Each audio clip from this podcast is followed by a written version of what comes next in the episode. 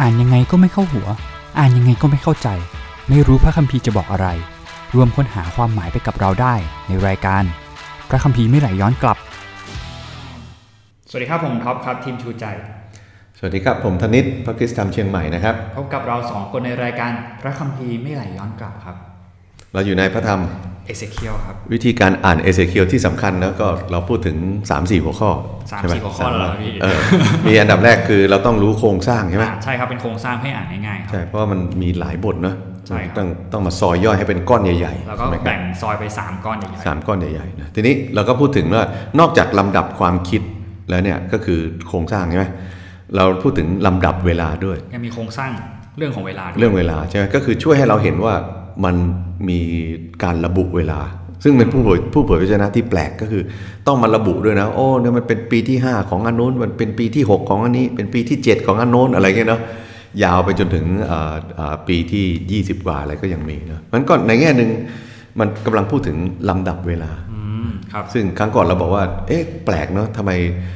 งานเขียนผู้เผยพระวจนะทำไมต้องมาลงเรื่องเวลาด้วย แล้วเราสะท้อนคิดบอกว่า นี่ไง มันสะท้อนให้เห็นว่า จริง ๆ แล้วพระเจ้าควบคุมเรื่องเวลา นั้นคำพยากรณ์หรือแผนการของพระเจ้ามันถูกกำหนดไว้แล้วโดยการครอบครองของพระเจ้าเนาะมันกำลังสะท้อนถึงความยิ่งใหญ่ของพระเจ้าที่ครอบครองอยู่เหนือประวัติศาสตร์โลก แล้วก็สิ่งที่เกิดขึ้นกับอิสราเอลเนาะนั่นคืออันที่สองเนาะ ครับ ก็อันที่3เนี่ยครั้งก่อนเราพูดถึงเรื่องวิธีการเผยพระวจนะ อืม ใช่ไหมเราเราจำได้ไหมมันมีการเผยพระวจนะด้วยตาใช่ไหม ตาครับ หรืออาด้วยตาก็คือนิมิตใช่ไหมแล้วก็มีด้วยหูก็คือคำพูดใช่ไหมแล้วก็มีเรื่องของด้วย การกระ การ ทำ กระทำใช่ไหมด้วยกายใช่ไหมครับแล้วก็มีอ่าเผยพระวจนะด้วยคำอุปมา มาครับ ใช่ไหมครับแล้วก็มีอีกอันหนึ่งที่มันเอ่ออะไรนะ พีกหน่อยครับ การเผยพระวจนะด้วยการข้ามมิติโลกเสมือน โลกเสมือนครับพาไปโลกเสมือน เออพาไปโลกเสมือนแล้วก็ใครที่ยังไม่ได้ฟังก็ลองตามฟังดู ใช่ครับ ว่าเป็นยังไงนะนั้นวันนี้เนี่ยที่เราจะพูดถึงก็คือพระธรรมเอเสเคียลมีการในในแง่หนึ่งมีการโต้แย้งกัน เป็นการโต้แย้ง ระหว่างคนของพระเจ้า ที่เห็นว่าวิธีการของพระเจ้าเนี่ยไม่ดีเลย แล้วพระเจ้ากำลังทำทำสิ่งที่ไม่ถูก คือกำลังจะบอกพระเจ้าไม่แฟร์ ไม่แฟร์ วิ ใช่ ธีของพระเจ้าไม่แฟร์ ไม่แฟร์ ไม่โอเค ไม่เวิร์ก ไม่เวิร์ก ไม่ถูกและไม่ดี ไม่ดี นะนั้นก็ก็จะมีเห็นคำบ่อยๆนะครับ ที่บอกว่า คนเหล่านั้นผู้กล่าวว่าจุดจุดจุดคนเหล่านั้นผู้กล่าวว่าจุดจุดจุดนั้นแสดงว่าพระเจ้ากำลังเอาถ้อยคำของคนที่กล่าวโทษพระเจ้า หรือว่าโต้แย้งพระเจ้า หรือต่อว่าพระเจ้าเนี่ย พระเจ้ากำลังนำคำพวกเนี้ยยกขึ้นมาเป็นประเด็นว่าว่าทำไมพวกเจ้าพูดกับเราแบบนี้ อืมครั นะ บ เพราะฉะนั้นอ่า EP นี้เราก็จะมาพูดถึงเรื่องตรงนี้ เราลองดูข้อหนึ่งที่เราเห็นชัดๆนะในบทที่ 20 ข้อ 3 ข้อ 4 นะเอเซเคียลครับบทที่20 ขอโทษนะครับ 20 ข้อ 3 ข้อ4อ่ะถ้าท็อปเจอแล้วลองอ่านนะ ยี่สิบข้อสามข้อสี่นะครับ อืม ไม่ใช่ข้อสามสิบสี่ นี่ครับยี่สิบข้อสามข้อสี่ครับ บุตรแห่งมนุษย์เอ๋ยจงพูดกับพวกผู้ใหญ่แห่งอิสราเอล และกล่าวแก่เขาว่า พระเจ้าตรัสดังนี้ว่าที่เจ้ามากันนี้จะมาถามเราหรือ พระเจ้าตรัสว่าเรามีชีวิตอยู่แน่ฉันใด เราจะไม่ยอมให้เจ้ามาถามเรา บุตรแห่งมนุษย์เอ๋ยเจ้าจะพิพากษาเขาหรือ เจ้าจะพิพากษาเขาหรือ จงให้เขาทั้งหลายทราบถึงความลามกของบรรพบุรุษของเขา อืมนั้นพระเจ้าก็เอาเหตุการณ์ที่คนของพระองค์เนี่ยเนาะรวมตัวกันนะมาหาพระเจ้ามาเพื่ออะไร มาเพื่อถามเหร มื อ อเพื่อถามใช่ไหมแล้วพระเจ้าบอกอะไร นี่รวมกันมา จะมาถามเราหรือ จะมาถามเราเหร เอ อ อ ถาม เรา จริงๆเหรออะไร เรา อย่ง มี งี้ยหอ ชีวิตอยู่แน่ฉันใด เราจะไม่ยอมให้เต้าเจ้าถามเรา คืออ ม พระเจ้าไม่ได้ไม่ให้ห้ามถามอย่างนี้หรอกครับ แต่หมายถึงแบบว่าทำไมถึงถามคำถามนี้มาอย่างเงี้ย อืมงั้นคำถามพวกนี้เนี่ยในแง่หนึ่งถามมันไม่ใช่แค่ถามว่าว่ามันเป็นยังไงสงสัย แต่มันเป็นคำถามเชิงการไต่สวน อ๋อมันเป็ เน น อะ คำถามแบบโต้แย้ง การโต้แย้งนะแล้วก็กำลังจะใช้คำถามเนี่ยมาไต่สวนพระเจ้าว่าวิธีการของพระเจ้าไม่ยุติธรรมเลย ไม่แฟร์เลยนะทีนี้เราก็จะมาดูว่าตัวอย่างของการโต้แย้งแบบนี้เนี่ยมันมีปรากฏเป็นระยะระยะในพระธรรมเอเสเคียลนะพี่ก็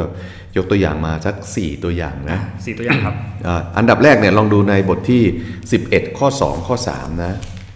11 ครับ สิบเอ็ด ง ข้อสองข้อสาม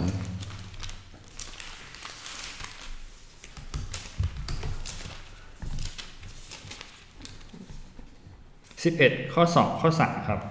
และพระองค์ตรัสกับข้าพเจ้าว่า บุตรแห่งมนุษย์เอ๋ย คนเหล่านี้คือผู้ที่ออกอุบายทำความบาปผิด และเป็นผู้ให้คำปรึกษาที่ชั่วร้ายในนครนี้ ผู้ผู้กล่าวว่า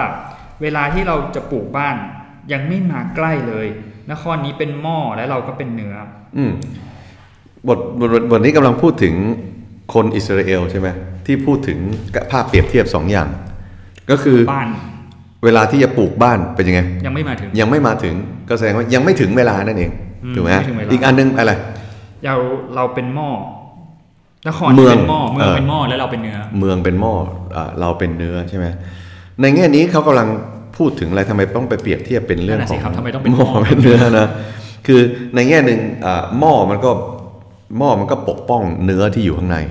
อื ถูกไหมเนื้อมันไม่มันไม่ทะลักออกมาข้างนอก เพราะมันมีหม้อปกป้องอยู่ อื ใช่ไหม ตอนนี้กำลังกำลังเปรียบเทียบว่า โอ้เอ่อเยรูซาเล็มเนี่ย ไม่มีทางพินาศแน่นอนนะตรงกันข้ามกับที่เอเสเคียวพยากรณ์ใช่ไหม ที่บอก คืออย่าลืมนะ กรุงนี้จะแตก ใช่ ตอนตอนที่เอเสเคียวมาอยู่ที่บาบิโลนเนี่ยเยรูซาเล็มยังไม่แตก ยังครับ ใช่ไหมแล้วก็คนเฉลยที่อยู่บาบิโลนก็เนี่ยบอกว่าโอ้อีกไม่นานเดี๋ยวเราจะได้กลับแล้วนะเอเสเคียนก็พยากรณ์อีกอย่างหนึ่งเลยบอกไม่ เยรูซาเล็มจะแตกแน่ และจำเป็นที่จะต้องแตกด้วย เพื่อเออชาวยิวเนี่ยจะต้องมาในแง่หนึ่งมารับผลแห่งความบาป ก่อนที่พระเจ้าจะรื้อฟื้นเขากลับไปนะแต่ก่อนที่จะกลับไปมันต้องออกออกมาก่อนนะเพราะฉะนั้น เอเสเคียนก็เลยบอกว่าเยรูซาเล็มจะต้องแตก แต่ว่า คนไม่เชื่อ คนนี้พวกผู้คนบอกไม่เชื่อนะ เวลาที่จะสร้างบ้านยังมาไม่ถึง ยังไม่ถึง เพราะฉะนั้นคนที่อยู่เฉลยเนี่ยเขาไม่สร้างบ้าน เพราะอะไร อ๋อไม่จำเป็นเขา ไม่จำเป็นเดี๋ยวก็ได้กลับแล้ว เออไม่ได้อยู่ยาวขนาดนั้น เราแค่เอ่อสร้างเป็นเพิงก็พอแล้ว อ๋อ เดี๋ยวชั่วคราวเดี๋ยวเราก็ได้กลับแล้วนะ ไม่ต้องมาลงหลักปักฐาน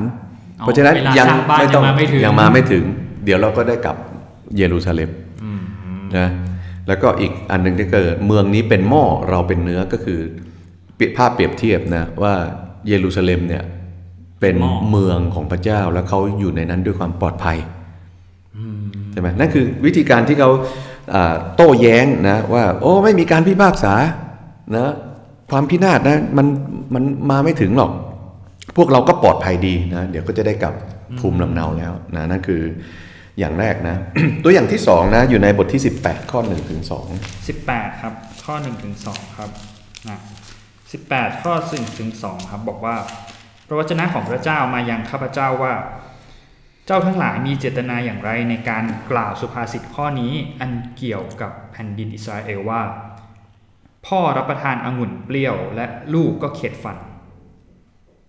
พระเจ้าตรัสว่าเรามีชีวิตอยู่แน่ฉันใด เจ้าทั้งหลายจะไม่ใช้สุภาษิตนี้อีกในอิสราเอลอือหือ 2อืมนะลองอ่านข้อ 4 อีกข้อหนึ่งนะ ข้อ 4 ครับ ดูเถิดชีวิตทั้งสิ้นเป็นของเราชีวิตของบิดาเป็นของเราฉันใด ชีวิตของบุตรก็เป็นของเราฉันนั้น ชีวิตใดทำบาปก็จะตาย เออ น่าสนใจใช่ไหม คนอิสราเอลเขามาทำกันเขากล่าวโทษพระเจ้าว่าอะไร ทำไมผลของพ่อต้องมาลงที่ลูกเนี่ยนะ อืมพระเจ้าไม่ยุติธรรมเลยใช่ไหม เออ ผมไม่ได้ทำผิดซะหน่อยนะ รุ่นพ่อรุ่นบรรพบุรุษ นบรรพบุรุษผม เขาทำเออ ผมไม่ได้ทำ ทำไมผม ทำไมผม พ่อ รับผิดชอบ พ่อกิน พ่อกินองุ่น องุ่น แต่ลูก เปรี้ยว เก็บฟัน ทำไมลูกมาเข็ดฟัน พระเจ้าไม่แฟร์ถูกไหม อ่า นั่นคือคำโต้แย้งนะครับ แล้วพระเจ้าก็ถามนะ เวลาเจ้าพูดภาษิตนี้ออกมานะไอ้คำว่าพ่อพ่อกินองุ่นหนุนเปรี้ยวแล้วลูกเข็ดฟันนั่นเป็นคำภาษิต อืม ก็คือภาษิตที่คนเขาพูดกัน สิ่งที่คนเขาเชื่อกันในสมัยนั้นนะเจ้ามีเจตนายังไงที่เก่าๆอย่างนี้นะพระเจ้าก็ถามกลับไปที่เจตนา เจตนาก็คืออะไรก็จะกล่าวโทษพระเจ้าไง ว่าพระเจ้ ว่า ไม่แฟ วิธีการของพระเจ้ามันไม่เวิร์กมันไม่แฟ ไม่เวิร์ ร์ ก มันไม่ ไม่ ดี ไม่ดี ใช่ ไหม เอ่อพระเจ้าก็เลยเนี่ยเอ่อยกกรณีศึกษามาสามเคสด้วยกัน อืมครับ นะในตั้งแต่ข้อที่ 5 ไปจนถึงข้อที่ 18 เลยนะ ยาว 15 ข้อ 5 จนถึงข้อ 18เนี่ยมันเป็น case study นะหรือกรณีศึกษาว่าวิธีการของพระเจ้ายุติธรรมนะ อืม นะยกตัวอย่างนะเอา case study นะกรณีศึกษาแรกนะครับ ว่า ข ของเออวิธีการของพระเจ้าเนี่ยชอบทำจริง ๆ ลองดูข้อ 5 ถึงข้อ 9 นะ ถ้าท็อปลองอ่าน ข้อ 5 ถึงข้อ 9 เนี่ย ถ้าคนใดชอบทำและการกระทำความยุติธรรม ขอโทษนะครับ ถ้าคนใดชอบทำและกระทำความยุติธรรม และความชอบธรรม ถ้าคนนั้นมิได้รับประทานที่บนภูเขาหรือเงยหน้าขึ้นนมัสการรูปเคารพแห่งพงศ์พันธ์อิสราเอลมิได้กระทำให้ภรรยาของเพื่อนบ้านมนทิน หรือเข้าใกล้ผู้หญิงในเวลาที่เธอมีมนทินประจำเดือน มิได้บังคับผู้ใดผู้หนึ่ง แต่คืนของประกันให้แก่ลูกหนี้ไม่เคยลักทรัพย์ ให้อาหารของเขาแก่ผู้ที่หิว และให้เสื้อผ้าคลุมกายกับคนที่เปลือย มิได้ให้เขายืมเพื่อหาขดอกเบี้ย หรือมิได้รับเงินเพิ่มหดมือไว้ไม่กระทำความชั่วกระทำความยุติธรรมอันแท้จริงระหว่างมนุษย์กับมนุษย์ด้วยกันดำเนินตามกฎเกณฑ์ของเรา และระวังที่จะกระทำตามกฎหมายของเรา คนนั้นเป็นคนชอบธรรมเขาจะมีชีวิตดำรงอยู่ แน่พระเจ้าตรัดอันนี้แหละ เนี่ยนี่คือเคสตัดดี้อันที่หนึ่งนะ อืม ประเด็นก็คือพระเจ้าไม่ยุติธรรมนะทำไมพ่อกินองุ่นเปรี้ยวแล้วลูกเข็ดฟัน คือประเด็นเนี้ยมันเราต้องมาคุยกันนิดนึงใช่ไหมครับ อืม ที่ว่าแบบประเด็นความหมายของมันคืออ่าสิ่งที่บรรพบุรุษเขาทำทำไมมันต้องเขาต้องมารับผิดชอบอย่างเงี้ย ใช่ ครับ ก็คือการที่ตกเป็นเฉลยชีวิตลำบากเนี่ย เป็นเพราะความผิดของบรรพบุรุษไม่ใช่เหรอ เออ ทำไม น มัน ใช่ ลงโทษ มันไม่ใช่ ผม รุ่นเขา เออ มันมันสะสมมาตั้งแต่นู่นแล้วตั้งแต่สมั ใช่ ยนั้นใช่ไหมพงกษัตริย์อะไรไล่มา ใช่ ไล่มาไล่มาผมไม่ได้เกี่ยวทำไมผม อือฮึ รับผิดชอบ เออ เขากำลังคุยเรื่องนี้ใช่ไหมครับ ใช่เพราะฉะนั้นดูเหมือนว่า ความผิดความบาปเนี่ยทำไมทำไมพระเจ้าไป เอา ล มาง ลง ลงความผิดความบาปแบบเหมาเหมาๆเนี่ยทำไมเอามาลงโทษเขาที่เป็นการส่วนตัว ผมเพิ่งเกิด 30 ปีเองอะไรอ เอย่าง อ เงี้ย ใช่ใช่ แต่ เขา รุ่นบรรพบุรุษผมสะสมมาตั้งเยอะ เพราะฉะนั้นพระเจ้าก็เลยยกตัวอย่างนะกรณีศึกษานะกรณีแรกเนี่ยก็คืออย่างนี้นะสังเกตเนี่ยสามกรณีศึกษาเนี่ยจะใช้แพทเทิร์นหรือรูปแบบเดียวกันก็คือถ้าจุดถ้าคนใดจุดจุดจุดจุดจุดจุดจุดจุดจุดนะเขาจะจุดจุดจุดจุดจุดจุด อืม ใช่ไหมมันเป็นประโยคเงื่อนไข เป็น เงื่อนไขก็คือ 50 50 if ใช่ไหมถ้าคุณอย่างนี้ คุณก็ มั จะ ก็จะอย่างนี้นะแต่แต่ถ้าคุณอย่างนี้มันก็จะอย่างนี้นะ อ่า ใช่ไหมล่ะนี่กรณีศึกษาแรกก็คือ ถ้าใครก็แล้วแต่เนี่ยนะ เป็นคนอาชอบทำอยู่ในทางของพระเจ้า เขาซื่อสัตย์ในความเชื่อ เขาดำเนินชีวิตอยู่ในความซื่อสัตย์ในความเชื่อกับพระเจ้านะ เขาจะดำรงชีวิตอยู่แน่ อืม ๆนะเป็นไง ดี ยุติธรรมไหม พอดีพร้อมชอบทำยำเกรงพระเจ้า เออเนี่ยก็ยุติพูดถึงยุติธรรมไหมล่ะแฟร์ไหมล่ะ ก็แฟร์ ก็ถ้าคุณเดินในทางของพระเจ้านะคุณเป็นคนชอบทำในแง่ที่ว่าอ่าคุณเดินในทางของพระเจ้า คุณจะอ่า ไม่ตายแน่ ไม่ตาย ไม่ตาย คือพระเจ้าไม่ลงโทษคุณ อ่ะพระเจ้าเขาจะไม่ เอาละสินะ โอเคครับ กรณีศึกษาที่ 2 นะ เคสแรก ก็ นะครับ 10 ถึง 13 นะ ข้อ 10 ถึง 13 ครับ ถ้าเขามีบุตรเป็นโจร ผู้กระทำให้โลหิตตก ผู้ใดกระทำสิ่งเหล่านี้ สิ่งเดียวแก่พี่น้อง ผู้มิได้กระทำตามหน้าที่เหล่านี้ แต่รับประทานบนภูเขา กระทำให้ภรรยาของเพื่อนบ้านเป็นมนทิน บีบบังคับคนจนและคนขัดสน กระทำโจรกรรม ไม่ยอมคืนของที่ประกันเงยหน้าขึ้นนมัสการลูกเคารพ และกระทำการลามกต่างๆ ให้ยืมด้วยการหาดอกเบี้ย และการหาเงินเพิ่ม เขาควรจะมิดชีวิตต่อไปหรือ เขาจะไม่มีชีวิตอยู่ เขาจะได้เขาได้กระทำสิ่งลามกเหล่านี้แล้ว เขาจะต้องตายแน่ ที่เขาต้องตายนั้น เขาเองต้องรับผิดชอบ อืมนี่คือกรณีศึกษา ตรงข้ามกับ ตรงข้ามอันแรก เลย ใช่ไหมอันแรกบอกว่าถ้าเกิดเขาทำสิ่งที่ดี อ่า เขาจะรอดแน่ อันนี้คือ อันนี้ อั ถ้าน นี้ เขา ใช้คำเดียวกันแต่ตรงข้ามกันหมอ่ด สิ่ง ทั้ง ที่ หมด ทำสิ่งที่ผิด ก็ต้อบที่าง ป ตายแน่ เขาต้องตายแน่ใช่ไหม ทีนี้สิ่งที่สังเกตอีกอันหนึ่งก็คือบอกว่าถ้าคนใด นั่นหมายถึงอะไร เป็นรายบุคคล เป็นรายบุคคล เพราะฉะนั้นคำคำกล่าวหาของเขาก็คือบัรพบุรุษทำบาปแบบเหมาเหมาทำไมมาลงโทษแบบเจาะจง อ๋อ ก็คือตัวบุคคลใช่ไหมแต่ว่าพระเจ้าบอกเนี่ยนะดูสิ ใครก็ตามที่ทำดี พระเจ้าหมายถึงว่าอ่าสัตย์ซื่อในในในความเชื่อนะพระเจ้าจะไม่ลงโทษ แต่ถ้าเกิดใครที่ไม่สัตย์ซื่อทำบาปนะรูปเขาลบล่วงประเวณีอะไรก็แล้วแต่โกงคนอื่นนะหรือแม้กระทั่งคิดดอกเบี้ยคนจนอะไร คืออะไรก็แล้วแต่ที่เป็นการละเมิดพระบัญญัติจากในพระคัมภีร์หมวดเบญจบัณฑ หรือพระธรรมเฉลยธรรมบัญญัตินะก็จะพระเจ้าก็บอกเอาถ้างั้น ก็ตัด ก็ต้องลงโท ก็ ษ ต้องลงโทษ ใช่ไหมนั้นอ่ากรณีที่ 3 นะก็คืออยู่ในข้อ 14 ถึง 18 14 ถึง 18 ครับ แต่นี่แน่ถ้าชายคนนี้มีบุตรผู้แลเห็นบาปทั้งสิ้น ซึ่งบิดาเขาได้กระทำและบังเกิดความกลัวและไม่ได้กระทำตามมิได้รับประกาศประทานบนภูเขา หรือเงยหน้าขึ้นนมัสการรูปเคารพแห่งพงศ์พันธ์อิสราเอลมิได้กระทำให้ภรรยาของเพื่อนบ้านเป็นมนทินมิได้กระทำผิดต่อผู้ใดไม่เรียกร้องของประกัน ไม่กระทำการโจรกรรม แต่ให้อาหารผู้ที่หิว และให้เสื้อผ้าคลุมกายที่เปลือย หดมือไว้มิได้เบียดเบียนคนยากจน ไม่เรียกดอกเบี้ยหรือเรียกเงินเพิ่มกระทำตามกฎหมายทั้งหลายของเรา และดำเนินตามกฎเกณฑ์ของเราเขาจะไม่ตายเพราะความบาปชั่วของบิดาเขา เขาจะดำรงชีวิตอยู่แน่นอน ส่วนบิดาของเขา เพราะเป็นคนหาเงินด้วยการบีบบังคับ กระทำโจรกรรมต่อหน้าพี่น้องของตน กระทำความไม่ดีในท่ามกลางชนชาติเขาทั้งหลายดูเถิด เขาจะต้องได้ตายเพราะความบาปชั่วของเขา อืมเห็นไหมในกรณีศึกษาที่ 3 ก็เหมือนกันนะ ถ้าจุดจุดจุดจุดจุดเขาจะจุดจุดจุดจุดนะย้อนกลับไปนะ อันแรกถ้าเกิดเขาทำในสิ่งที่ ทำถูก ทา ต้องงถูกต้องในทางของพระเจ้า พระเจ้าจะไม่ลงโทษเขาจะรอดแน่นะอันที่สองถ้าเกิดเขาทำไม่ดีเขาทำบาปพระเจ้าจะลงโทษเขาแน่ อันที่สามเป็นยังไง อันที่สามคือถ้าเกิดเขาเห็นพ่อทำบาป อือฮึ แต่เขาไม่ทำตาม อ่า เขาก็รอด เขาก็รอดนะอันที่สามเนี่ยมารวมกันเลยนะ แต่พ่อเขาที่ทำบาปเนี่ยเนาะ ก็ทำบาปก็ต้องรับผิดช ต้อง อบ ต้องรับผิดชอบเพราะฉะนั้นแฟร์ไหม ก็แฟร์ แฟร์สิเพราะฉะนั้นพระเจ้าใช้สามกรณีศึกษาเนี่ยเนาะที่จะมาบอกว่า นี่ไง เจ้าบอกว่า ลูกไม่สมควรที่จะรับผิดของพ่อหรอ ไม่หรอกชีวิตใดทำบาปก็ตาย ในข้อที่ 20 นะถ้าอ่าท็อปลองเห็นใช่ไหมชีวิตที่กระทำบาปก็ตาย บุตรไม่ต้องรับโทษของบิดา บิดาไม่ต้องรับโทษของบุตร คนชอบทำรับ กรรม กรรม ของ กรรมชอบก็คือเอ่อ สิ่งที่ ผลแห่งความดีของตนใช่ไหม และคนอธรรม คนอธรรมก็รับความกรรมชั่วของตนนั่นก็คือผลแห่งความบาปที่ตนเองทำพระเจ้ายุติธรรมไหม ก็แฟร์ แฟร์นะ นั้นตอนนี้มันจึงมาจบที่บทที่ 18 ข้อ 30 ถึงจะ32 นะ ดูที่ว่าวิธีการของพระเจ้าเนี่ยชอบทำนะแต่อ่าไม่วิธีการของพระเจ้ายุติธรรม แต่ว่าหัวใจของพระเจ้าอยู่ที่ไหน ในความยุติธรรมนี้ คนก็จะคิดว่าพระเจ้ายุติธรรมในแง่ที่ว่า พระเจ้าจะจ้องที่จะลงโทษพวกเราแน่ เพราะเราไม่มีใครที่ ที่เพอร์เฟก เพอร์เฟก ที่ทำได้ตาม แต่ว่านั้นเป็นหัวใจของพระเจ้าจริงหรือเปล่านะท็อปลองอ่านในข้อที่ 30ถึง32 นะ ดูที่ว่า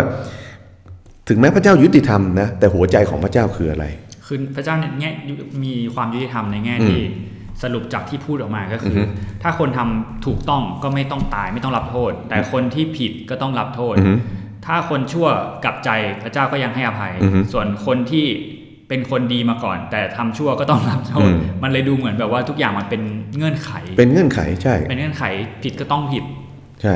แต่ว่ามันจะดูเหมือนแบบว่าทุกอย่างมันก็เบสออนเงื่อนไข อือฮึ แต่พี่กำลังจะบอก กำลังจะบอกว่า นี่มาดูตรงนี้ก่อนว่าหัวใจของ หัวใจของพระเจ้าอยู่ตรงไหน อ่ะ นะพระองค์แค่แค่ว่าโอเค แค่รอพิ เอ่อ พากษา คุณ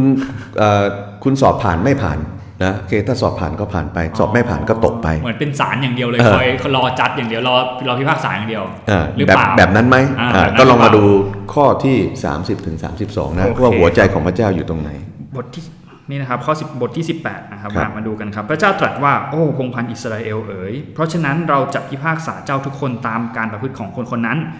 จงกลับใจและหันกลับเสียจากการกรบฏทั้งสิ้นของเจ้า เกรงว่าความบาปชั่วของเจ้าจะเป็นสิ่งสะดุดให้เจ้าพินาศจงละทิ้งการกรบฏทั้งสิ้น ซึ่งเจ้าได้กบฏต่อเรา จงทำตัวให้มีจิตใจใหม่ และวิญญาณใหม่ โอ้พงศ์พันธ์อิสราเอลเอ๋ย เจ้าจะตายเสียทำไมเล่า พระเจ้าตรัสว่าเราไม่มีความพอใจในความตายของผู้หนึ่งผู้ใดเลย จงหันกลับและดำรงชีวิตอยู่ อืมเห็นไหมมันหัวใจของพระเจ้าอยู่ที่ไหน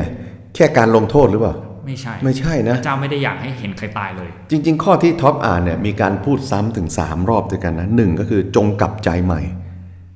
นะ จริงๆ ถ้าถ้าจะขยายก็คือ 3 รอบนี้มันขยายเป็น 6คำกล่าวด้วยกันนะ จงกลับใจใหม่ จงหันกลับจากการกรบฏนะสองอะนะสามจงทิ้งการกรบฏนะสี่จงให้มีจิตใจใหม่นะห้าจงหันกลับแล้วก็หกจงมีชีวิตอยู่ เห็นไหมนั้นหัวใจของพระเจ้าอยู่ที่ โอ้ ไหน คือ ให้ เก่ง เขา มาก ให้เขากลับใจใหม่สิใช่ไหม กลับใจใหม่ พระเจ้ายุติธรรมแน่ๆ ถ้าคุณกลับใจใหม่คุณก็เอ่อพระเจ้าก็ไม่จำเป็นต้องลงโทษคุณ แต่ถ้าคนที่ไม่กลับใจใหม่ก็ต้องโดนลงโทษ รับผลกรรมชั่วของเขาใช่ไหมนั้นยุติธรรมไหมยุติธรรมสิใช่ไหมแม้กระทั่งเอ่อ จริงๆเอ่อความยุติธรรมของพระเจ้าเนี่ยเกริ่นไว้ตั้งแต่บทแรก ๆ แล้วนะยกตัวอย่างเช่นในบทที่3เนี่ยนะ ข้อ 18 ถึง 21 บอกว่า คนอธรรมเนี่ยต้องรับผิดชอบรับผิดชอบความผิดบาปของตัวเองนะตั้งแต่บทที่ 3 แล้ว บทที่ 7 ก็มีการพูดนะ บอกว่าข้อ 8 ข้อ 9 บอกว่า พระเจ้าจะลงโทษให้สมกับการประพฤติเนี่ยคำว่าสมเนี่ยมันแปลว่า คู่ควร เท่าเทียมเหมาะสม ใช่ไหม สมแล้ว สมแล้วเนี่ยนะ สมแล้ว นั้นเอ่ออ่ะบทที่ 11 ข้อ 19 เหมือนกันนะ ก็พูดถึงเรื่องว่าเอ่อพระเจ้าจะเอ่อหัวใจของพระเจ้าไม่เพียงแต่แค่จะตีสอนนะ แต่ว่าเป็นยังไง ถ้าท็อปลองอ่านบทที่ 11 ข้อ 19 นะ จะเห็นเลยว่านี่คือหัวใจที่แท้จริงของพระเจ้าคืออะไร คือและเราจะให้จิตใจเดียวแก่เขา และเราจะบรรจุบรรจุจิตวิญญาณใหม่ในเขา เราจะนำใจหินออกไปจากเสียเนื้อจากใจเนื้อของเขา และให้ใจเนื้อแก่เขา อืมเห็นไหมเพราะฉะนั้นหัวใจของพระเจ้าคืออะไรพระเจ้าอยากจะรื้อฟื้นจิตใจของเขาใหม่ ถึงแม้พระเจ้ารู้ว่าพวกเขาผิดบาป และจำเป็นจะต้องลงโทษ เพราะพระเจ้ายุติธรรมจริงไหมขณะเดียวกันเนี่ยการลงโทษของพระเจ้าพระจะนำไปสู่การที่พระเจ้าจะรื้อฟื้นใจพวกเขาใหม่ เอาใจหินออก ใจหินกลายเป็นใจ ใจเนื้อ ใจหินมีชีวิตไหม ไม่มี ไม่มีชีวิตนะใจเนื้อเป็นไง มีชี มี วิต ชีวิตนะเพราะฉะนั้นนิมิตในหว่างเขากระดูกแห้งจะเริ่มเห็นว่า พระเจ้าให้เอเสเคียวไปเทศนาให้กับอะไรโครงกระดูกใช่ไหมเพราะอะไรโครงกระดูกไม่มีชีวิตนะแต่พระเจ้าจะทำให้เขามีชีวิตขึ้นมาใหม่นั่นก็เหมือนกันนั้นหัวใจของพระเจ้าไม่ใช่แค่ว่าโอเค คุณทำผิดคุณต้องโดนลงโทษ คุณทำไม่ผิด คุณไม่ต้องโดนลงโทษจบโอเค ไม่ใช่ แต่พระเจ้าต้องการที่จะให้เห็นว่าที่กล่าวหาพระเจ้าว่าไม่ยุติธรรมนะไม่ใช่ พระเจ้ายุติธรรม พระเจ้าลงโทษคนเนี่ยด้วยความยุติธรรมตามความผิดของตัวเราเองใช่ไหมเพราะฉะนั้นเนี่ยเอ่อควความยุติธรรมของพระเจ้ามันก็สะท้อนให้เห็นถึงวิธีการที่พระเจ้าพิพากษายกตัวอย่างนะ ในเอ่อข้อพระคัมภีร์ที่เราคุ้นเคยมากที่สุดนะข้ออะไรยอห์นบทที่สามข้อสิบหกนะเราท่ท่องได้อยู่ไหม เพราะว่าพระเจ้าทรงรักโลก อืม จะ จนได้ ประทานพระบุตรองค์เดียวของพระองค์ เพื่อ เพื่อทุกคนที่วางใจในพระบุตรนั้นจะไม่พินาศทั้ง เนี่ย ชีวิตในนั้น เราบอกว่าเพื่อทุกคนนะถ้าจะแปลงจริงต้องเพื่อคนใดที่เชื่อ เพื่อคนใดครับ เออ กับทุกคนมันเหมือนกันไหมล่ะทุกคนก็แบบเหมาเหมาๆใช่ไหมล่ะ เอา เออแต่ถ้าแบบคนใดเป็นไง คุณนะ กับคน กับคุณนะ ก็คุณนะ ใช่ไหมเหมือนอันนี้เนี่ย ถ้าคนใดทำ คำบิด ความผิดจุดจุดจุดจุดจุดก็จะจุดจุดจุดจุดเพราะฉะนั้นการพิพากษาของพระเจ้าไม่ใช่เป็นแบบ เหมา เหมา แต่เป็นเรื่องของ คุณ คุณนะนั่นคือประเด็น ประเด็นที่อ่าพระเจ้าโต้แย้งคนของพระเจ้าที่มากล่าวโทษพระเจ้าว่าวิธีการของพระองค์ไม่เวิร์กไม่ดีไม่ถูกใช่ไหมไม่ยุติธรรมไม่แฟร์นั่นเอง มีตัวอย่างอีกหนึ่งตัวอย่างนะ อันนี้ไม่เกี่ยวกับเรื่องของอาความไม่แฟร์ละเรื่องไม่แฟร์เมื่อกี้นี้จบไปแล้วโอเค จบไปแล้วครับ ลองดู 33 ข้อ 10 นะ บทที่ 33ข้อสิบ ข้อสิบ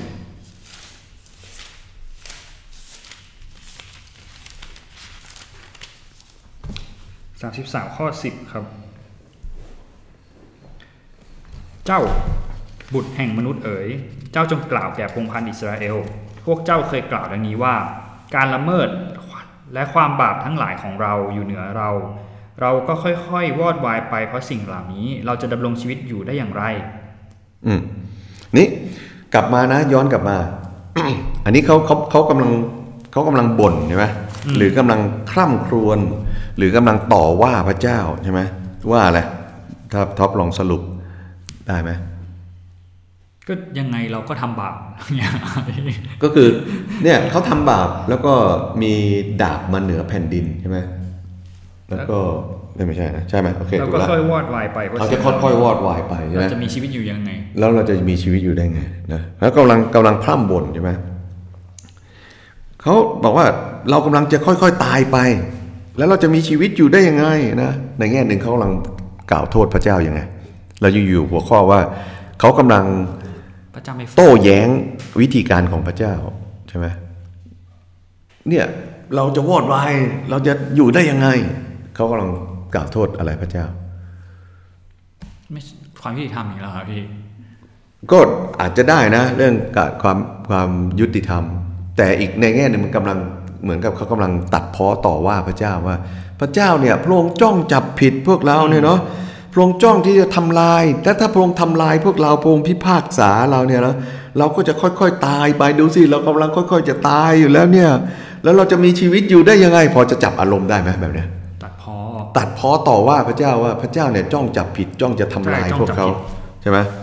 พระเจ้าเนี่ยใจจืดใจดำไม่เห็นหรือไงว่าเราเนี่ยเป็นมนุษย์เนี่ยนะกำลังจะค่อยๆ พินาศกันอยู่ทุกวันเนี่ย แล้วเราจะมีชีวิตอยู่ได้ยังไงนี่นะ เพราะว่าเขากำลังมองว่าพระเจ้ากำลังพอใจในความพินาศของพวกเขาที่พระเจ้าสะใจ ที่ได้เห็นว่าคนของพระองค์เนี่ยลำบาก พระเจ้าสะใจที่ได้เห็นว่า คนที่ไม่เชื่อฟังพระองค์เนี่ยโดนลงโทษ พระเจ้าเนี่ยสะใจนะ ดูสิ พวกเองไม่เอาข้าใช่ไหม ก็โดนนี่ เดี๋ยวเองจะได้รู้ว่าข้าจะทำยังไง พระเจ้าคงเป็นแบบนั้นมั้งนี่ในสายตาของประชาชน แต่ท็อปลองอ่านข้อต่อไปนะ 33 ข้อ 11 33ข้อ11 ครับ จงกล่าวตอบเขาว่า พระเจ้าตรัสว่าเรามีชีวิตอยู่แน่ฉันใด เราไม่พอใจในความตายของคนอธรรม แต่พอใจในการที่คนอธรรมหันกลับ จากทางของเขาและมีชีวิตอยู่ จงหันกลับ จงหันกลับจากทางชั่วของเจ้า โอ้พงศ์พันธุ์อิสราเอลเอ๋ยยอมตายทำไม เอออพระเจ้าตอบอะไร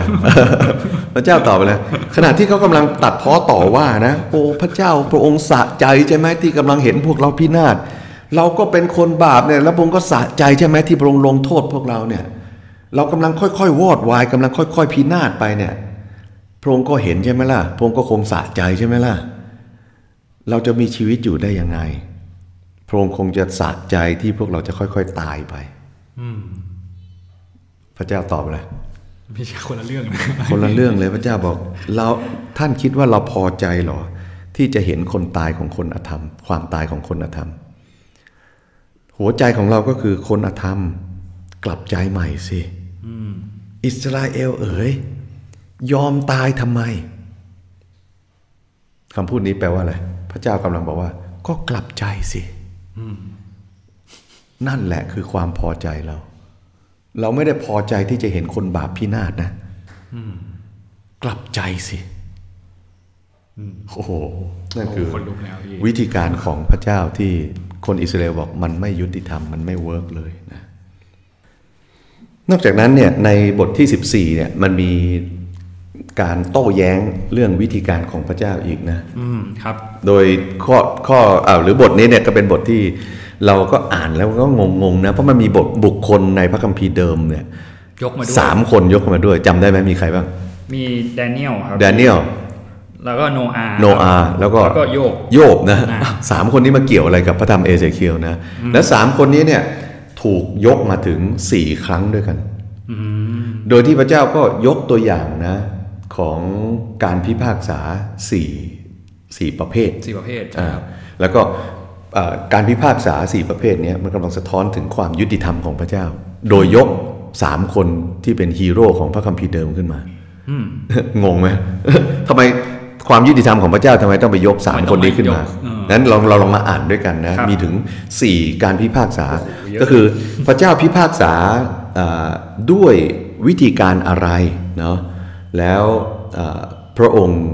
ทำไมต้องไปยก 3 คนนั้นขึ้นมาด้วยนะ โอเคท็อปลองอ่านในอันแรกก่อนนะ การพิพากษาอันแรก ในข้อ 13 14 บทที่30 บทที่ บทที่ 14 14 ข้อ 13 14 นะครับ โอเค บุตรแห่งมนุษย์เอ๋ยเมื่อแผ่นดินกระทำบาปต่อเรา โดยการประพฤติทรยศ และเราเหยียดมือของเราออกต่อสู้แผ่นดินนั้น และทำลายอาหารหลักเสีย และส่งการกันดานอาหารมาที่แผ่นดินนั้น และทำลายมนุษย์และสัตว์เสียจากแผ่นดินนั้น ถึงแม้ว่ามนุษย์ทั้งสามนี้คือโนอาห์ดาเนียน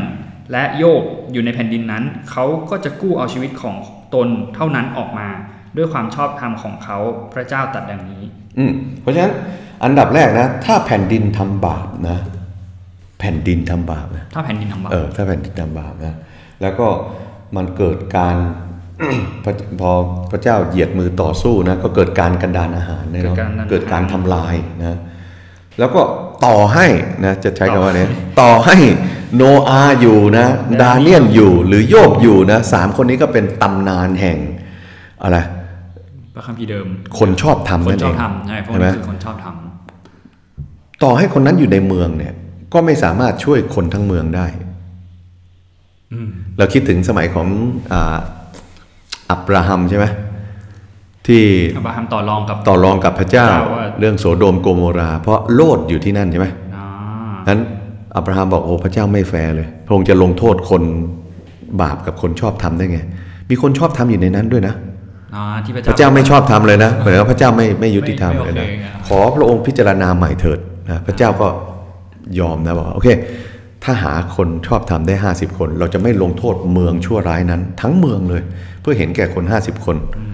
หาได้ไหม ไม่ได้ ไม่ได้นะผมจะขอต่อหน่อยนะครับ ขอสัก 40 ได้ไหมเอาเลยสัก 40 40 ได้นะหาได้ไหม ไม่ได้ ไม่ได้พระองค์เจ้าค่ะขอสัก 30 ได้ไหมน่าจะหาได้นะหาได้ไหม ไม่ได้ ไม่ได้ยี่สิบได้ไหม ไม่ได้ สิบคนได้ไหมไม่ ไม่ได้ ได้สิบคนก็หาไม่เจอ ในสุดพระเจ้าบอกว่าพระเจ้าจำเป็นจะต้องลงโทษเมืองนั้นทั้งเมือง ขณะเดียวกันพระองค์ก็จะช่วยโลดออกมาได้ใช่ไหมนั่นคือพระเมตตาของพระเจ้าทีนี้มาเห็นเหตุการณ์นี้นะเมื่อแผ่นดินที่ทำบาปนะพระเจ้าจะลงโทษ แต่ต่อให้มี สามคนนี้ โนอาห์นะ โนอาห์ โนอาห์นี่ชอบทำยิ่งกว่าโลดนะ โนอาห์ หรือต่อต่อให้มีโยบนะ โยบ ที่เป็นคนชอบ คนชทอบท ำ ำ นะยำเกรงพระเจ้าหัน ดีพร้อม เสียจากความชั่วร้ายดีพร้อมนะหรือต่อให้มีแดเนียล โอ้แดเนี นะ ยล ที่สัตย์ซื่อนะต่อพระเจ้าเนี่ยเนาะต่อให้สามคนนี้เนี่ยอยู่เขาก็รอดด้วยชีวิตของตัวเอง แต่ทั้งเมืองจะต้องถูกพิพากษา ยุติธรรมไหมยุติธรรมสิเออคือคุณจะรอดด้วยความชอบธรรมของคนอื่นไม่ได้ นอ คุณต้องรอดด้วยความชอบธรรมของตัวเอง อ๋อขอแบบขอแตะหน่อยนึงแล้ว เกิ ก็ ด ได้ จะมา ไม่ได้ เกาะชายผ้าไม่ได้ ไม่ได้ ไม่ ไม่ได้ ได้ คุณต้องรับผิดชอบจากความชอบธรรมของตนเอง ไม่มีใครที่จะดำเนินชีวิตถูกต้องกับพระเจ้า และจะพาคุณไปสวรรค์ได้ คุณต้องรับผิดชอบกับความสัมพันธ์กับพระเจ้าเองยุติธรรมไหมล่ะ ยุติธรรมสิเอออันตัวอย่างที่สองนะ หลังจากที่พูดถึงแผ่นดินทำบาปเนี่ยนะคือเมื่อแผ่นดินทำบาปมันหมายถึงว่า คนที่อยู่ในแผ่นดินนี่แหละทำบาป มันไม่ใช่ไอ้ไอ้ดินที่งอกอ่าหญ้าขึ้นมาทำบาปไอ้คนที่อยู่ในแผ่นดินนั่นแหละทำบาปมันเป็นภาพเปรียบเทียบนั่นเอง อันที่สองพระเจ้าส่งภัยพิบัติอันที่สองนะในข้อที่ 15อ่ะ อืมถ้าเรากระทำให้สัตว์ร้ายผ่านเข้าแผ่นดินนั้น และสัตว์เหล่านั้นทำให้คนหมดไปให้เป็นที่ร้างเปล่า จนมนุษย์ผ่านเข้าไปไม่ได้ เพราะสัตว์ป่านั้น พระเจ้าตรัสว่าเรามีชีวิตอยู่แน่ฉันใดแม้ว่าบุรุษทั้งสามอยู่ในแผ่นดินนั้น เขาทั้งหลายจะช่วยบุตรทั้งชายและหญิงให้รอดไม่ได้ เฉพาะตัวเขาเองจะรอดไปได้ แต่แผ่นดินนั้นจะล้างเปล่า ใช่ แผ่นดินล้างเปล่าเป็นความน่ากลัวของคำแช่งสาปในเฉลยธรรมบัญญัติ ถ้าเกิดเขาหักพันธสัญญาเขาไม่สนใจพระเจ้าเขาทิ้งความสัมพันธ์กับพระเจ้าเนี่ยเนาะพระเจ้าเห็นว่าเขาไม่คู่ควรที่อยู่ในแผ่นดินที่พระเจ้า จัดเตรียมไว้ จะเตรียมไว้เพราะฉะนั้นพระเจ้าจะเอาเขาออกไป และแผ่นนั้นแผ่นดินนั้นจะว่างเปล่าเพราะฉะนั้นแผ่นดินว่างเปล่าก็คือ คนอิสราเอลก็ฉีกพันธสัญญากับพระเจ้านะต่อให้มีโยบโนอาห์และดาเนียลทั้งสามคนเนี่ยเนาะเขาก็จะช่วยตัวเองให้รอด แต่จะไม่ช่วยลู ค ก นอื่นไม่ได้ บุตรหลานของเจ้าทั้งชายหญิงให้รอดไม่ได้นะอย่าไปหวังพึ่งใบบุญของคนอื่น พูดง่ายๆนะนะโอเค ต่อมาเป็นข้อ 17 ถึง 18 อ่ะหรือถ้าเรานำดาบมายังแผ่นดินนั้น และกล่าวว่าให้ดาบผ่านข้ามแผ่นดินนั้น เราจะทำลายมนุษย์และสัตว์เสียจากแผ่นดินนั้น พระเจ้าตรัสว่าแม้บุรุษทั้งสามอยู่ในนั้น เรามีชีวิตอยู่แน่ชันใดเขาทั้งหลายจะช่วยบุตรทั้งชายและหญิงให้รอดไม่ได้ เฉพาะตัวเขาเองจะรอดไปได้ อืมเห็นไหมถ้าพระเจ้าส่งดาบมาใช่ไหมครับ ก็ในทำนองเดียวกันฮีโร่ทั้ง 3 ก็ไม่สามารถที่จะช่วย ช่วยไม่ได้เหมือนกัน ะช่วยไม่ได้นะจะไม่สามารถช่วยลูกของคุณได้นะอันที่สี่พระเจ้าส่งอะไรมา โรคระบาด โรคระบาดนะ ในแผ่นดินนั้น และระบายความกริ้วของเราออกมา ต่อเมืองนั้นด้วยโลหิตเพื่อกำจัดมนุษย์และสัตว์จากแผ่นดินนั้นเสีย ถึงแม้ว่าโนอาห์ดาเนียลและโยบอยู่ในแผ่นดินนั้น พระเจ้าตรัสว่าเรามีชีวิตอยู่แน่ฉันใด เขาทั้งหลายจะช่วยบุตรทั้งชายหญิงให้รอดไม่ได้ เขาจะช่วยเฉพาะชีวิตของเขาไว้ได้ ด้วยความชอบธรรมของเขา อืมก็เหมือนกันนะสี่ตัวอย่างนี้มันซ้ำแล้วซ้ำอีกนะ ที่บอกว่า ถ้าพระเจ้าจำเป็นจะต้องลงโทษด้วยการส่งภัยพิบัติหรือความพินาศมาเนี่ยเนาะ ต่อให้มีผู้ชอบธรรมยิ่งใหญ่ขนาดโนอาห์โยบหรือดาเนียลก็ตามนะ ท่านไม่สามารถที่จะไปเกาะชายผ้าของเขาเพื่อเขาจะรอดได้ คุณต้องรอดด้วยความสัมพันธ์ระหว่างคุณกับพระเจ้าเอง นะ ตั้งแต่ที่พูดมาตั้งแต่ข้อก่อน นั่นแหละ หานี้จ นั่ น นแหละ ถึงข้อนี้ เจนใช่ สุดสุดมันคือเรื่องของเรา มันเป็นเรื่องของ เรากับพระเจ้า เรากับพระเจ้า พระเจ้ายุติธรรมไหมยุติธรรม เป็นรายบุคคลนะครับ เพราะฉะนั้น เราไม่สามารถที่จะบอกได้เลยว่า เหตุการณ์ที่มันเกิดขึ้น พระเจ้าไม่ยุติธรรมให้เกิดขึ้นกับฉัน อืม อืม แสดงว่า พระเจ้ารู้ทุกอย่าง แล้วพระเจ้าก็ยุติธรรมด้วยวันถ้าเกิดพระเจ้า พิพากษาคนบาป พระเจ้าก็ทำด้วยเหตุผลนะเราไม่สามารถบอกได้เลยว่า สิ่งนั้นสิ่งนี้เกิดขึ้น พระเจ้าไม่แฟร์ พระเจ้าไม่แฟร์เลย เราพูดคำนี้บ่อยๆเนาะเพราะว่าเราเรามองด้วยมุมมองของมนุษย์ แล้วเราก็คิดว่าพระเจ้าไม่แฟร์จริง ๆ แล้วพระเจ้าแฟร์แล้วก็มีเหตุผล ทุกสิ่งที่พระเจ้าทำไม่ได้ทำเพราะอารมณ์ ไม่ใช่ทำเพราะความสะใจ ส่งความทุกข์ยากไปให้ท็อปดูสิดูสิว่ามันจะเอาอย่างไง พระเจ้าคงไม่ทำแบบนี้ พระเจ้ามีเหตุผลในสิ่งที่พระองค์ทำและสิ่งที่พระองค์ทำก็สะท้อนพระลักษณะแห่งความดีงามของพระองค์ด้วย ใช่ไหมลองดูข้อที่สรุปในของข้อสุดท้ายของบทนี้นะ บทที่ 14 ข้อสุดท้าย ข้อ 23 นะ 23 ครับ คนเหล่านั้นจะทำให้เจ้าเบาใจเมื่อเจ้าได้เห็นทางและการกระทำทั้งหลายของเขาแล้ว เจ้าจะทราบว่าเราไม่ได้กระทำบรรดาสิ่งที่เราได้กระทำไว้แล้วในนครนั้นโดยปราศจากเหตุผล พระเจ้าตัดอย่างนี้แหละ เราไม่ได้ทำอะไรโดยปราศจาก เหตุผล เหตุผลเคยอ่านแบบนี้ไหมล่ะ เออ พระเจ้าทำทุกสิ่งแบบมี เหตุผล เหตุผลนะนั้นพระเจ้าวิธีการของพระเจ้าเป็นไง มีเหตุผล มีเหตุผลยุติธรรมดีถูกต้องแฟร์เวิร์ก ซึ่งตรงข้ามกับ ที่เขามากล่าวห ก็มากล่าวหาว่าวิธีการของพระเจ้าเป็นไง ไม่ยุติธรรม ไม่ยุติธรรม ไม่แฟร์ ไม่แฟร์ ไม่ดี ไม่ดี ไม่ work ไม่เวิร์ก นะแต่วิธีการของพระเจ้ามีเหตุผลนะนั่นคือ EP นี้ที่เรามาพูดถึงเรื่องนี้ คือการโต้แย้ง การโต้แย้งว่าพระเจ้าไม่แฟร์ ว่าทั้งหมดเนี่ยตั้งแต่เล่ามาเอเซเคียลพูดถึ อื ง ม เรื่องแบบการพิพากษาต่างๆ ที่จะเกิดขึ้นกับกรุงเยรูซาเล็มหรืออะไรก็ตามอย่างเงี้ยครับไม่ใช่ว่าอยู่ๆก็เกิด อือฮึ ไม่ใช่ว่ามันเป็นบาปแบบเหมารวม อือฮึ แต่มันเป็นสิ่งที่เกิดขึ้น อย่างมีเหตุผล และนั่นคือภาพสะท้อนของเราที่ดำเนินชีวิตอยู่ในโลกที่มีพระเจ้าที่ยุติธรรม พระเจ้าที่มีเหตุผล พระเจ้าที่ชอบธรรม พระเจ้าที่จำเป็นจะต้องพิพากษาความบาปนะสำหรับคนที่รู้ตัวว่าเราเป็นมนุษย์ที่เป็นคนบาป พระเจ้าสะใจไหมที่มนุษย์จะต้องตาย คนบาปจะต้องตาย ไม่ ไม่พระเจ้าอยากให้ทำอะไร อยากให้กลับใจ กลับใจสิกลับมาหาเรา กลับมาหาพระเจ้าสิใช่ไหมแล้วก็สิ่งที่พระองค์ทำเป็นไงมาจากเหตุผลใช่ไหมนั่นคือหัวใจของพระเจ้า พระเจ้าอยากจะเปลี่ยนใจของเราให้เป็น ใจเนื้อ ใจเนื้อ ใจใหม่ ใจที่มีความสัมพันธ์กับพระเจ้า รู้จักพระเจ้านะซึ่งจะเป็นหัวข้อต่อไปที่เราจะพูดถึงนะแต่ว่าวันนี้หมดเว หม ลา ดเวลาแล้วครับ อืม จบแล้วครับเอเซเคียวยาวมาก ซึ่งไม่สามารถจบได้ภายใน 3 ตอน เออ นะครับพี่ โอเคครับสำหรับวันนี้ก็ขอบคุณพี่ชัยมากนะครับ อืม แล้วก็เราพบกันในตอนต่อไปกับตอนสุดท้ายในเอเซเคียนะครับ ได้ สำหรับวันนี้เราสองคนขอลาไปก่อนนะครับ สวัสดีครับ สวัสดีครับ ครับ